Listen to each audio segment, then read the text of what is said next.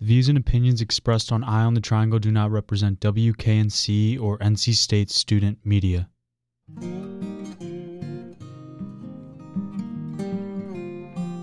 You are currently tuned in to Eye on the Triangle here on WKNC 88.1 FM HD1 Raleigh. Hello, everyone. This is Brian Jurado, the Public Affairs Director at WKNC and host of Eye on the Triangle. We are starting off today's episode with an interview with horticultural science professor Remi Ham. We're talking about spring gardening and how to get those seed packets into some actual veggies. Following this interview, technician news editors Abigail, Heidi, and Emily will have some weekly news for y'all. So stay tuned.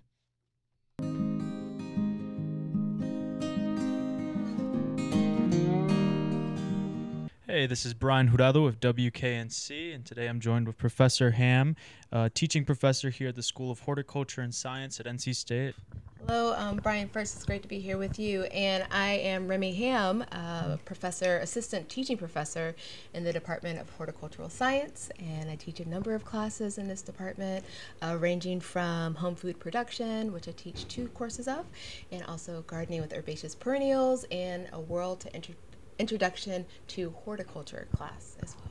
Well, thank you so much for joining us today. Uh, just wanted to get like a little bit of a brief background on what kind of led you to NC State. Oh man. Uh, first, it's no secret to you, Brian, that I love growing. Uh, I love growing fruits and I love growing vegetables and I love people and communities. Uh, and my work has been in the realm of food gardens, more specifically for kids, you know, teaching them and wanting them to be inspired to grow their own food. But what led me to NC State is the work that's being done in this department that really supports that. You know, I'm also have an extension role as farm to school coordinator. Um, so I work with people, I work with farmers, I work with um, food security or food insecurity. And uh, NC State is a wonderful think and do model, and that's really what I do here. I get to grow, I get to teach people how to grow, um, and empowering in that way. And food connects us in a meaningful way. So also building community as well. That's incredible. Yeah, I feel like I've kind of ventured out and explored a little bit of that like gardening community, especially with the Raleigh City Farm and Well Fed that are kind of around us. Yeah. Uh, how do you go about like kind of spreading out that community beyond just like being here at NC State? Mm, well, I mean, I've had the pleasure of, I mean, I work in a lot of school spaces and first working with like kids and teaching them, but then also in community gardens. You know, I've worked in a number of community gardens in Southern Raleigh. I think that our, our food uh, and those community gardens are great because you get to have conversations. And the community part is not only sharing the harvest, but uh, sharing gardening tips. I've like, how do you pick your watermelon? How do you grow this? Or how do you grow your squash? Or, you know, even talking about pests or uh, what's the best way to cook eggplant. I tell everyone eggplant is not my favorite vegetable, but like the community engagement that we have of like, okay, well, maybe you should try it this way, or maybe you should try it that way. Uh, food has a unique power to join us together and growing even so i think more so has a great power of joining communities together. Great thank yeah, you. No well what we kind of wanted to focus this segment on is that lost gardener. I was that lost gardener maybe like a couple months ago but i was have the uh, pleasure to take home food production with you. So it's been kind Yay. of a great process, just learning and just also kind of finding that community as well through our like our discussion post, which has been very very cool. But awesome. once again, just going back to that lost gardener, uh, where do you think is like the best place to start if you're somebody that has like that desire to start a garden? It can be very intimidating when you first like set your mind to it. I would say. I hear that so much about the intimidating factor. I will tell anyone who's interested in getting started, yay, I'm glad you're interested. and then also start small. You know, it's those small victories of, you know, start with a low growing, like a, a lettuce or herbs, and then you're like, okay, I did it. All right, success. Now maybe we could take a step to something else. Like maybe we could take a step to like a tomato, or maybe we could take a step to like root vegetables like carrots. Um, so I always encourage anyone who's interested. It's very uh, enticing to go big. Of like, I want to start a garden, so I'm going to do this whole like raised bed garden without a little bit of knowledge. So, container gardens are amazing.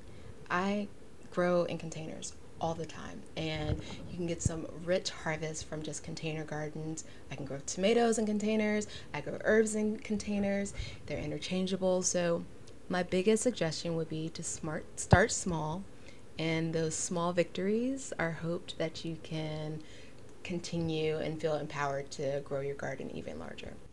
Great. And for someone that does want to do like that container small garden, what resources would you recommend to like seek out for in terms of just figuring out soil, just yeah. figuring out just what kind of seeds to grow. I think that's probably one of the most intimidating things to me is like you get a packet of seeds and it has all these instructions labeled on the back yep. and you're like if you don't do this right it's not going to work and then you like wasted so much time. So like what do you recommend what's like the secret recipe to make sure it works out sometimes? Ooh.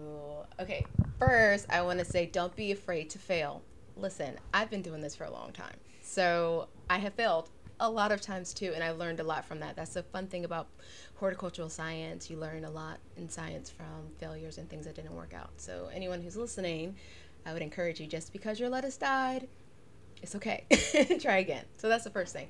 Uh, second thing, I want to make a big plug for the Extension Gardener's Handbook. You know, there's a lot of great resources, more specifically related to North Carolina, that are great. It helps with soil, pH. Um, great thing about North Carolina, we can get our soil tested during certain parts of the season for free, and not a lot of people take advantage of that. Um, so Extension Gardener's Handbook is a great resource online, especially if you can't take my class. Clearly, that's a plug for the uh, class, but uh, that's a great place to start. Um, and I would start with you mentioned seeds, and it's funny that you mentioned seeds because I have like a whole bunch of seeds that I'm sorting through right now. Um, I would say even think about seeds that grow fast. So uh, pole beans or green green beans that are pole beans, those grow really fast, and you see the germination. You're like, oh my gosh! It gives you that immediate um, satisfaction of like, okay, something's growing. So I would even suggest start with like fast growing things like um, basil. Believe it or not, is from seed, grows really fast. I just planted some last week and I have germination that's occurring like I just checked today. So um, I know it sounds may sound funny, but like hey, start start with the easy growers that happens really fast and I think that also helps. There's a lot that can be learned from that as well. Yeah, I've actually planted some basil last week as well. I've kind of kind of chilling on my windowsill for a little bit awesome. and I'm starting to see some germination, which I'm very very excited about. Uh, but even this is kind of like tips going towards me because I'm being a little selfish here. But no just worries. in general, like how do you keep that plant like alive? Yes, um, that's a great question. First, foundation is key. It is. It just is making sure that you have. If you're growing in containers, making sure that you're using the proper media. So like, don't get um, heavy garden soil and place it in your containers because it doesn't allow to drain. If you're growing in containers, please, please, please, please add drainage holes. All right, so that's the first thing. So, foundation, your soil is key, making sure you have the proper plant media, um, making sure that your soil drains well, and um, watering. Uh, one way to kill a plant really fast is overwatering it. It's very tempting to just be like, oh my gosh, uh, it doesn't look well. Let me add some more water always check your soil. You know, do a finger dip test and seeing if that um, that soil kind of stays on your finger. Usually, if the soil or media stays on your finger, it's kind of it's okay. It's, you don't have to. Um, if it's damp to the touch, you don't have to rewater it. Um, and if it's crumbly and it kind of falls off, then usually you might want to add up more water if the soil's dry to the touch. Another note is sunlight. Like for a lot of the vegetables that we're growing, even our leafy greens really need sunlight. So if you don't have access to, um, like if you're growing on a patio, you know, making sure that you have the right amount of sunlight is really important. If you need to even, um, like I have grow lights at um, home, and I actually went to the store this weekend and saw some that were like ten dollars or five dollars. So it doesn't have to be really cost prohibitive, but the big things are foundation of soil is really important. What proper watering techniques are important. Making sure you don't overwater is very tempting plants are really resilient, more resilient than we give them credit for, and the proper light is really important as well. Great, and just kind of talking more about that lighting, especially with like grow lights. A lot of students here live in like very low light apartments. Yeah. Those were like my first two apartments, barely got any sun. Uh, what tips would you give for someone that's trying to maybe get a little bit of a garden going in a very low light place? Yeah, you know, grow lights. Uh, I won't go ahead and get into like the science, although it's tempting of like the photosynthetic process, and you need lights for UV rays and all that stuff. Um, just to keep it really simple and brief, you know, grow lights help to compensate for the low light that you may be getting. So, or in the light that your plants really need to thrive, right? So, as noted earlier, they don't have to be cost prohibitive. You can certainly, you know, um, maybe under even twenty dollars, get a really great grow light. Uh, now, if it, I say all this with an asterisk beside it because if you're like trying to do a huge garden, like it just depends. If the price point obviously goes up if you need a larger garden. But if you're just like, I just want to grow basil or I just want to grow, um, you know, lettuce in my apartment, then that's really helpful. Um, that and they're really, you know, they're really accessible on online shopping, or you can even go in like a hardware store and, and get a grow light. And just kind of going a little bit more into the edible landscape mm-hmm. in terms of just there is a lot of community gardens around here. What do you see like the future of that going towards? Yeah. Oh man, you hit one that's like really dear to me. um, and I will say this. Um, and you've heard me say it before in class.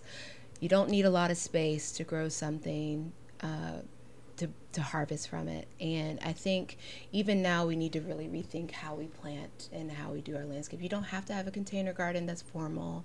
You don't have to have a raised bed garden that's formal you literally can integrate strawberries and kale and collards all within your ornamental landscape. It's a two for one. And I don't think these plants get enough credit for being really pretty, you know? Strawberries, amazing ground cover, and it's a perennial. You only have to plant it once, and it keeps coming back each season. Uh, our collards and our kales are annuals, but it adds wonderful texture and I really think that, uh, you know, as a landscape designer, but even as in this department in horticultural science, really wanting students and even faculty and adults to think about how we reuse our, uh, how we use our landscapes, uh, and they can be something that you harvest from and be equally gorgeous. You know, so there's a lot that could be still done in that space, but you know, I think it's just small strides. If you go outside Kilgore, you'll see a whole bunch of kale that we planted. So, yeah. Yeah, and just talking about campus a little bit more. I was walking through and there's a bunch of flowers already blooming. Even just mm-hmm. outside of my house, there's got some daffodils that have risen from the dead, basically. But um, is there any spots on campus that you personally like to go to? Just kind of take it all in a little bit. Mm, I am. Well, I'll I'll admit I'm still meandering, trying to go beyond the Kilgore like bubble that I uh, tend to go in, but. Uh, I will say I like to go near Talley. I like to walk near. You know, I was even I was thinking about the pack pantry, and I was like, oh, wouldn't it be cool to like walk by the my pack pantry, and there be an edible landscape there too. Just I mean, there's power in learning how to grow your own food, and it's great to also have a demonstrative way to do that as well. And I mean, shucks, you can harvest from too, right? Uh, but no, I, I love. There's so many wonderful places of, on campus. My favorite thing to do after class, I always walk to the like bell tower often, just as like a, huh, and there's and just to see what's blooming. You mentioned daffodils. I'm always looking at the different um, bulbs that are emerging this time of year too. But going back to strawberries. They'll be popping out uh, near Kilgore if anyone who's listening um, comes to Kilgore and wants to um, harvest from those strawberries, and also behind the building in the courtyard, the fig tree that's by there. I don't know if you've ever had uh, seen it, but like students during the fall when they're actually harvesting, I think that brings me the best joy of like this is a multi-purpose landscape you know so those are there are spots here and there that are wonderful but i love the ones that are producing and you can harvest from yeah, thank you. Yeah. And kind of just going into the uh, kind of more diversity of gardening yeah. in terms of like age and just anybody can really get into it. Do you have any favorite gardening moments that have kind of like cemented your passion for this? Uh, I often get the question, even sometimes from students, they'll look at me and be like, "Why are you doing this?" and I'm like, "Well, first because it's uh, it's just a love. Like I connect with plants in such a meaningful way. Plants teach me a lot, and um, I think there's a lot of lessons that can be learned from that. What I do enjoy, and I love how." growing more specifically home food production and food producing crops um, it doesn't matter how old you are to learn. You know, I have had 60 year old students who are like, oh my gosh, that's how broccoli grows. Like, I've never known all my life. I've never known. And like the aha moments or the wonder, I think sometimes as adults, um, even like students or adults, like we don't take time to be. Uh, like have the majestic moments or the moments of wonder and i think that's what specifically for me, food production offers Brussels sprouts. Have you seen Brussels sprouts? It's like what? That's amazing. like that's. I mean, I don't know if that's not magical to you. Um, I don't know what it is. It's like, and that's what food does, and that's what um, home food production does. So, like, I love that generationally, whether I'm teaching a five year old how to harvest peas and the magic of, like, you know, we can tie it to literature like beanstalks and things to my post career students who um, are just taking my classes just out of sheer interest. Uh, there's just a lot to be learned, and that's what I love about it. It's the garden is always teaching us a lesson, even for pests, and you know, even though we don't love them sometimes, but we still learn from that as well. So I think the gardens are always teaching us lessons, no matter what age we are. I agree. Yeah, yeah. I think that's what been like the great part about taking your course is just kind of learning through everybody else's like process, but mm-hmm. also learning through my own personal process and having those conversations. That's awesome. Uh, just in general, um, you said that a lot of gardening comes with mistakes, but how do you like be? How are you able to like figure out what mistake you made? I know a lot of people tend to keep like a journal, yeah, and that's how they kind of keep it like learning, like this is what I messed up. But for somebody that's very new to it, how do you know what you messed up? Mm, usually for like new gardeners, they'll. I have some that are like, I just give up, Remi. I'm just not doing it anymore. you, you remember your first time of like I don't want to say the mess up, but like yeah, the mess up. Uh, for me, it has been the process. I document. You know, I take pictures and things like that to help me like remember, or like I'll remember pests that way as well. Uh, I think the lessons to be learned and how to even like document and understand. I, I again, I want to put a plug out to our extension resources. That's one thing I love about NC State is not only just the doing aspect, but the research behind it and like learning a lot about pests. Like while I um, I'm still learning, even like I don't know all the pests that are available, but um, I think that's the part of trying to document it, whatever works well for you. I'm a photo taker, so I'm always taking pictures and I'm cross referencing it with research. And usually the Extension Gardener Handbook or Extension um, resources are what I go to for sure. Great. And yeah. just kind of touching more into your own personal gardening experience. It's the spring. Yes. Everything's becoming very beautiful. We got a very beautiful day today. Yes. So like what are your personal favorite crops to grow? What are you what are you really mm. excited about? My most excited, okay, first tomorrow actually, I'm going to be planting my peas, all right? And peas, I I don't know about you, but like everyone in my family hates peas except when they're fresh from the garden. So I'm like, I too can make you a believer that fresh garden peas are amazing. So I'm excited about planting my peas. I think there's something magical about like how they climb up a pole, which is amazing. I'm excited about um, what else? I started a hydroponic system on my deck like uh, about a week ago, so I'm excited oh, wow. about that. Uh, and I just can't wait. I've planted strawberries for the first time in my hydroponic system, so that's the part of wonder uh, that you know. Is, alluding to. Uh, and then what else am I excited? I'm excited also to get my um, like radishes and carrots in the ground as well. I love growing root crops. So, and they're kind of radishes and carrots are more of a like a set it and forget it. I mean, there's a little bit of thinning and a little bit of like care that needs to happen, but I love the part where when they're ready for harvest, it's like the oh my gosh, that's under there, you know. So that's the the wonderful part about those crops you know, music's a pretty big thing at WKNC. It's kind of what we do. Uh, what music are you playing while you are out doing the work when you're out gardening? what's what's the playlist like?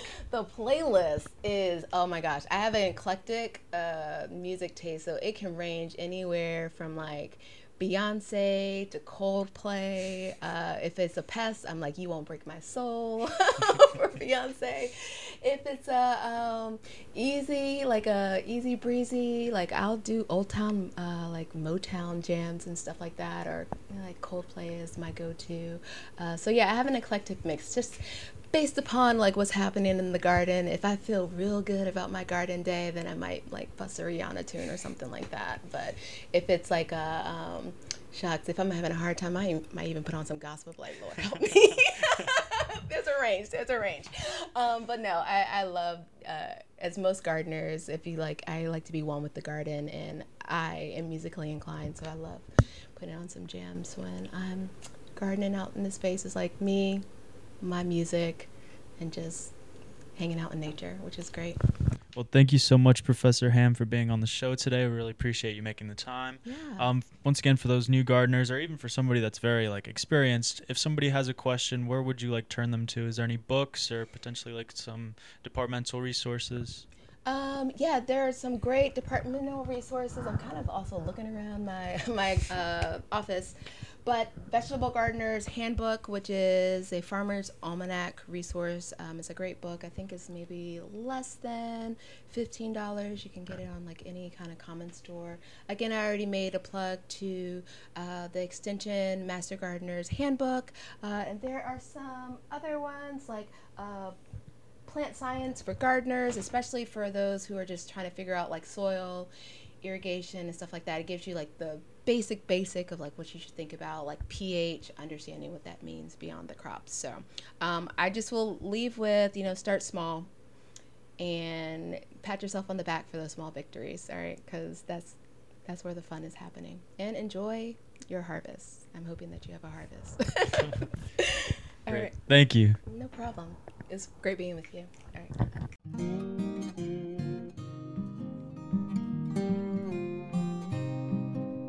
Up next, Technician News editors Heidi, Emily, and Abigail run through their weekly news tidbits. Hello, guys. Welcome back to Eye on the Triangle. My name is Abigail Ali, and today I am here with. Hey guys, my name is Heidi. I'm the assistant news editor at Technician. And I'm Emily. I'm the other assistant news editor at Technician. And today we have some cool news tidbits from around the triangle. And yeah, we'll get started. Okay, so for my first tidbit, um, I'm going to be talking about Governor Roy Cooper's proposed budget, which includes funding for an expansion of the North Carolina Zoo, which I thought was really um, exciting. So apparently, the original plan for the zoo in the 1960s and 70s was to have sections in the park with plants and animals from all seven continents. Um, but right now, they don't have that. Um, because apparently in the past, state legislators have failed to fund additional continents, like really big ones. So now they have planned finally to open the continent of Asia in 2026. Woo! That sounds like they're opening the continent of Asia. Like, congratulations, everyone can go to Asia now. Roy Cooper says so. yeah, they're finally opening the continent. But no, um, just the continent of Asia in the park is going to be open. Um, hopefully, if this budget gets approved. So it's going to be a scaled back version of some of the other continents. Like I believe it's going to be like a much smaller version than like the Africa continent, which was already made. Um, but it's very exciting because it's going to include tigers, Komodo dragons, king cobras, Chinese giant salamanders, and so many more. So I thought this was really cool because I can't wait to see them. Um, but yeah, and also fun fact: last year the zoo had over one million annual visitors for the first time, so it's a big tourist destination. And I feel like this will only make it even more. So yeah, You should definitely go before me and Emily get there because we're going to release all the animals. exactly. So you, if you want to get there soon, definitely do that. Um, because the tigers will come running and the king cobras yes, the, the king cobras are my and the chi- I want to see a Chinese giant salamander. I do too. How are they going to do Antarctica as a continent? Like, That's what's a good there? question. What's the, like, Penguins. Roy? how, but like plant wise, like he said, True. plants and animals. Are they going to dig up moss, the ones that take like a hundred years to grow two inches? Like, you know, just ice about? cubes. they just This is our just get like an vegetation ice section. tray. no, but that does sound super fun, and I'm excited for the tigers and just a little variation in zoo animals. Yeah. because I just I don't know. I feel like we had some pretty standard animals before. I've only been once, and it was a long time ago, so I'm not I don't think I've ever. completely updated. Wait, yeah, I don't think I've ever been. Maybe I've been once when I was little, but I haven't been in a while. Yeah, but it'll be good. Get Yeah. excited. Thank you, Roy. Thank you. Okay, guys, for my first tidbit, we are going to be starting with farmers markets because with the start of spring comes the urge to go to farmers markets more, and they're starting to extend their hours. And usually they have more produce and goods available this time of year, and or at least coming soon. So, in light of this, I thought I would shout out a few around the triangle. And yeah. So, the first one is obviously going to be the North Carolina State Farmers Market located off Centennial Parkway. This market is in Raleigh and it is massive because, as its name suggests, it's supposed to be representative of the state. There are tons of vendors to shop from for, for produce, flowers, cheeses, baked goods, plants, and more. And they have like the farmer farmers building, market shops, truckers building, wholesale terminal, market imports, and three restaurants that make up the whole entire market. So yeah, it's really really big, and they have most things. And honestly, you can just make a day of like going around the grounds and seeing what's happening. So yeah. And I'm pretty sure they're open from like 5 a.m. to 5 p.m. year round. So definitely check them out because usually they have more stuff in the spring. Um, yeah. The second one is the Durham Farmers Market. This market is located at Durham Central Park, and their main season begins April 1st with markets Saturdays 8 a.m. to 12 p.m. They offer produce, artisanal goods, and handmade goods. And something really cool about them is that they prioritize making food accessible. So they do accept WIC Farmers Market Nutrition Program checks and SNAP slash EBT um, credits. Um, they also have a few more programs similar to that, so check out their website at durhamfarmersmarket.com for more information on those. Um, and then finally, there's the Chapel Hill Farmers Market, which also offers things like local produce, fish, farm products, and crafts. Their main season also starts April 1st, and it's located outside of University Place. This farmers market also accepts SNAPs slash EBT and farmers market nutrition checks as well, and they have a double bucks program.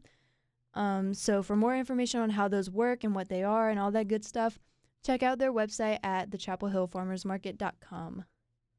And yeah, that was quick, but I love that you're highlighting this because also one thing I love about the North Carolina farmers market is the restaurant. Yeah, Like every time Mm-hmm. It's someone brings it up, I love to talk about it because their biscuits are so good. And like, Mhm. if you guys don't even like care about going to a farmers market and just want to go to somewhere to eat, like it's so amazing. Everything's like fresh and yummy, and I highly recommend getting their biscuits because they're amazing. Yeah, a lot of the vendors are super sweet and will also like let you try things to Yeah. Mhm. ask.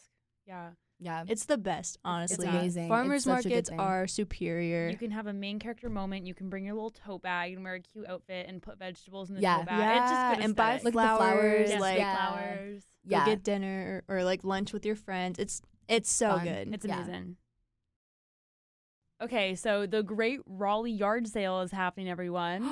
no way. I know. I just want to mention the first thing that caught my eye about this article is it began with the line "Spring has sprung," yes, and I just really related to that. I just I really love that. That's so true. Because spring, it is so true. Spring, Spring has sprung. Spring has sprung. Guys, that's so true. Immaculate. Great writing. Anyways, it's April 1st to the 2nd from 9 a.m. to 5, 8, 5 p.m. Excuse me, 9 a.m. to mm-hmm. 5 p.m. And I was thinking, you guys, so you guys could go to Dreamville one day and the yard sale the other day since we talked Ooh, about smart. that. Or we, Mm-hmm. And it's at the Raleigh Market in a special section, and you can sell and shop all in one place. That is so much fun. I it reminds me of like there used to be communities in my hometown where they would just have like one day every year where everybody can have a yard sale and you could just like walk around the neighborhood and check everybody's stuff out. And I think it's such a fun thing to do and like I don't know, it's fun to get rid of your stuff, but doing a yard sale at least you can get a little bit of cash back and then the way it's designed with that, you have like that sense of community and you get to see people and talk to people and it's a lot more fun that way. So, yeah, I it's think it's also, cool. like, a social event. It's not Yeah. just for buying and selling. Like you get to see Exactly. people and talk to people, and it's fun. And I bet a lot of the people will have really cool stuff there too, since like you you like yard sales. I'm sure there'll be like some actual Mhm. vendors there as well. hmm Yeah, that'll be really cool. And I I had the same thing where it was like my neighborhood did them, and it was always so fun. And like also the benefit of like going to a yard sale is you can kind of like negotiate on stuff with Mhm. people. Like a lot of times the prices aren't set, so you can get some good deals. So yeah, you should go. Now I lived in the loser neighborhood. We never did that. Dang. Dang. Rip. All right, so um, some of you guys may know this, but April is Earth Month. So looking forward to April. Um, and April 20th is Earth Day. So in honor of Earth Month, the Gregg Museum, which is the art museum at NC State, is doing an eco film series um, with three free screenings of nature films. So the first one is going to be on April 4th from 3 to 5 p.m. And they're going to screen a film called The Human Element, which sounds really interesting. It chronicles the quest of an environmental photographer to show how the four elements air, earth, water, and fire are being altered by the fifth element of human activity. So I thought that was really interesting, and I really want to see this film because I think it's um gonna be interesting. But if you can't make it to the first one, you can also try and attend. There's gonna be two others on April 5th and 6th, and all the info is on the Gregg Museum website. But I thought this was cool because um it's a free film screening, and I think these are all supposed to be like kind of smaller ones. So I think it'll be interesting. Ooh, that's so cool. I love like environmental stuff and I also love a good movie. So Yeah. that sounds really cool. And as we've mentioned before, we are stands of the Gregg Museum. I was So gonna say I am in fact an advocate of the Gregg Museum. We love her. So that sounds really cool. Yeah. For those of you who don't know, we did in fact make it to the Power of Women in Country Music exhibit at the North Carolina Museum of History, and we are here to tell you to check it out before it closes for good on April 2nd. And if you're feeling super spicy, you can attend on April 1st as the museum closes the exhibit out with a concert featuring Eliza Meyer, Alice Gerrard, Kay Justice, and Jenny Hawker. This was a really, really cool exhibit, and it doesn't take a whole lot of time to get through. So I highly would recommend taking advantage of it in the last few days if you are able to. Yeah, I actually went back this um I guess like right before spring break, so like last weekend. Um and I took one of my best friends cuz we wanted to go through it and it was just as good the second time. So guys, I highly recommend it. They also have other cool exhibits at the Museum of History that I really like. So like while you're there, you can make a whole day of it. Um and yeah, it was amazing. Definitely check it out. I think about those boots every day. Yeah. I do too, Yeah. honestly. and the banjo, Dolly Parton's Oh banjo is so Dolly pretty. It changed my life. I'm not gonna lie. Yeah, it was amazing. Yeah, I just uh, the whole Dolly Parton exhibit. I think about it was it was amazing, and like I don't so cool. even lo- like I'm not a huge country music person, but like I don't know, I am a feminist, so I guess that counts. I love women. It's like so- if you're a fan of women or you're a fan of country music, you'll love this exhibit. yeah, Yeah. for sure. Okay. So next I'm going to be doing it's I guess it's a bit still, but I'm going to be showing out some of the best live music venues for students. It's sort of in the Triangle area, kind of focuses on Raleigh. Sorry, I'm a little biased because that's where I am. Um, I also include like the vibes of each place because even if the music is good, you still need like the energy to be right. So first up, we have Trailer Park. It is kind of far away. It is about a 20 minute drive from um, NC State campus, and that's not great, but it is also good because that means usually people leave you alone. There's not as many noise Yeah. complaints and things like that. It is well worth the trek. It is an outdoor venue, and the bands are always really cool, as well as the people attending. Um, it's a, always a really interesting crowd there. It's five dollars to get in. You don't need an ID or anything. And show times can be found on their Instagram. If you do end up going, make sure you wear shoes you don't care about at all because it gets very muddy there. So, up next is Bowstring Pizza and Brewing. Ooh. And this venue is a bar, and but they have an outside section with a stage that like opens up during the Mhm. summer. And I think sometimes during like springtime, since you know spring has sprung, Yeah. it's time. It's a lot less rowdy and muddy than Trailer Park. Like there's like turf there. It's kind of cleaner, and having a bar is nice. You, on the other hand, you do need to be 21 to get into the actual inside venue. Usually outside, you can just kind of wander over, and they're not gonna like ask you your ID unless you try to buy a drink. The crowd is a little different. It's kind of older and more millennial and fraternal, if that makes sense. Yeah. Like a different vibe of the crowd there, but still a lot of good bands come through there, so definitely check it out. Um, next up is Kings, and Kings is always a little more expensive, usually a ten dollar cover instead of the normal five. But the shows I've seen there are always unmatched because a lot of the musicians that play there do it as like their career, and so they're crazy Mhm. talented. I saw one of the best bassists I've ever seen ever there. He was insane, but um, they tend to feature more genres than the regular indie rock bands as well. Because I feel like a lot of the other venues they have like college students playing, so it's mainly Yeah. indie rock. And so if you're looking for other genres, like one time there was an experimental noise thing that going on there. Not my vibe, but maybe someone else's vibe. I don't know, but it, it was interesting. And most ages or most shows are all ages, but there is a bar as well. So party. Um, okay, sorry, sorry, I'm almost done. Um, Pour House gets a little shout out because it looks cool and some good bands play there, but I have never personally been, so I can't like technically give my stamp of advocacy for it. But I'm gonna go soon when I turn 21, and it's gonna be great. and then lastly, Q House, which is on Dixie, super convenient to walk to, and the people who run it are super cool. They've had a lot of great bands there, and the crowd is always super fun. The crowd is similar to the Trailer Park crowd, mm-hmm. a little more fratty, I guess. Not millennial though. so um, cover is usually five dollars, and the line can get long. So go around the time the show starts. But those are my favorites in my experience. Cool. I've heard of most of those. I don't know much about Kings, but I've heard the trailer park is really, really cool. And from the pictures I've seen, it looks really cool. And I have been to the Pour House and I really liked it. It's a little small. At least the downstairs part is a little cramped, but the vibes are still really cool. So it doesn't really matter that much. Mm-hmm. But yeah, I think this is really cool. Yeah, we went to Kings for the WKNC, oh, Bear I didn't know that's what that was. and Yeah. I love that as well because they had It was Statler and. Waldorf there, which I think is the coolest venue um, addition I've ever seen at any anywhere I've been. So yeah, True. Statler and Waldorf are um, they're our muses, kind Yeah. of. We A we love want to be ML. like them. Yeah. True. All right, so I'm starting this tidbit off with an interesting fact. Um, in the United States, one in four teens have missed class due to lack of period products, and two in five people struggle to buy period products due to lack of income. Which I knew that period poverty was definitely an issue because we talked about it in my high school a lot, but I didn't really know that one in four teens have missed class due to that. So um, in 2021, the General North Carolina General Assembly approved a grant program to give $250,000 to schools for period products, and it took less than a week for the money to run out completely. Um, so, two high school students in Cary started a nonprofit called Period Project North Carolina to help address period pro- poverty and get high school students the period products they need.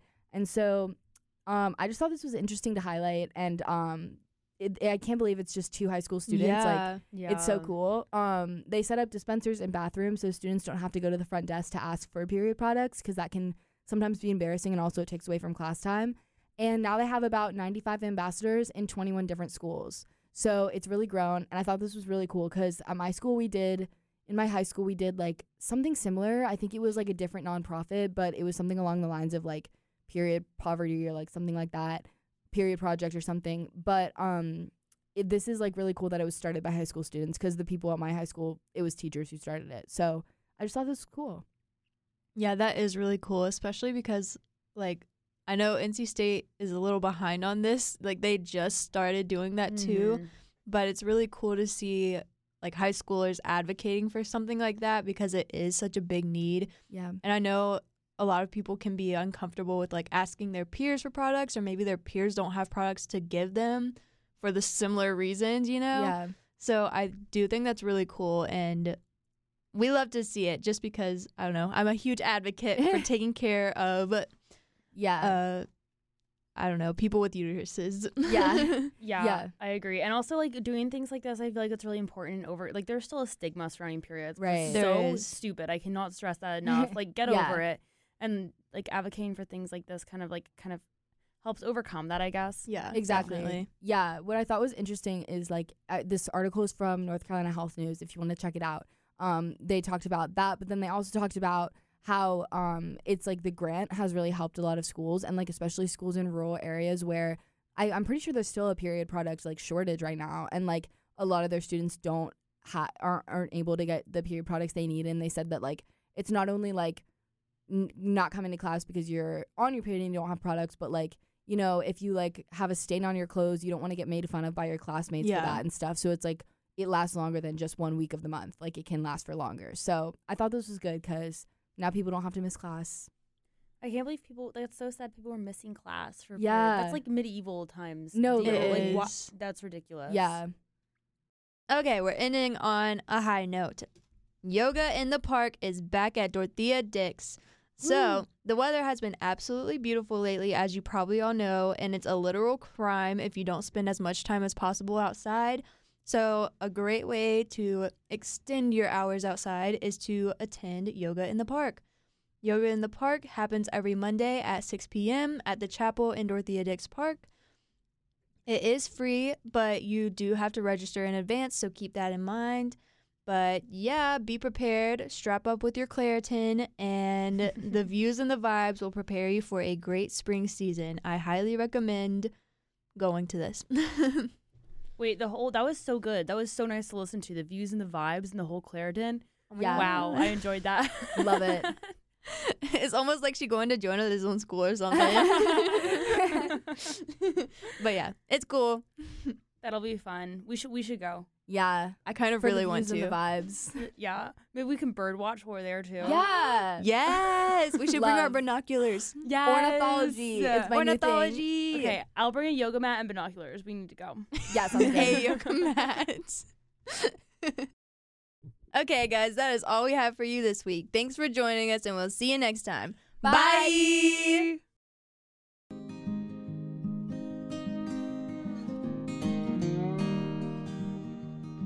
Well, that is all for today's episode of Eye on the Triangle.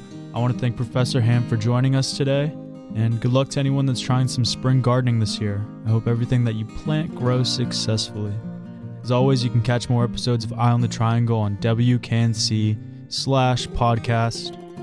I hope everyone has a lovely week and enjoys this great spring weather.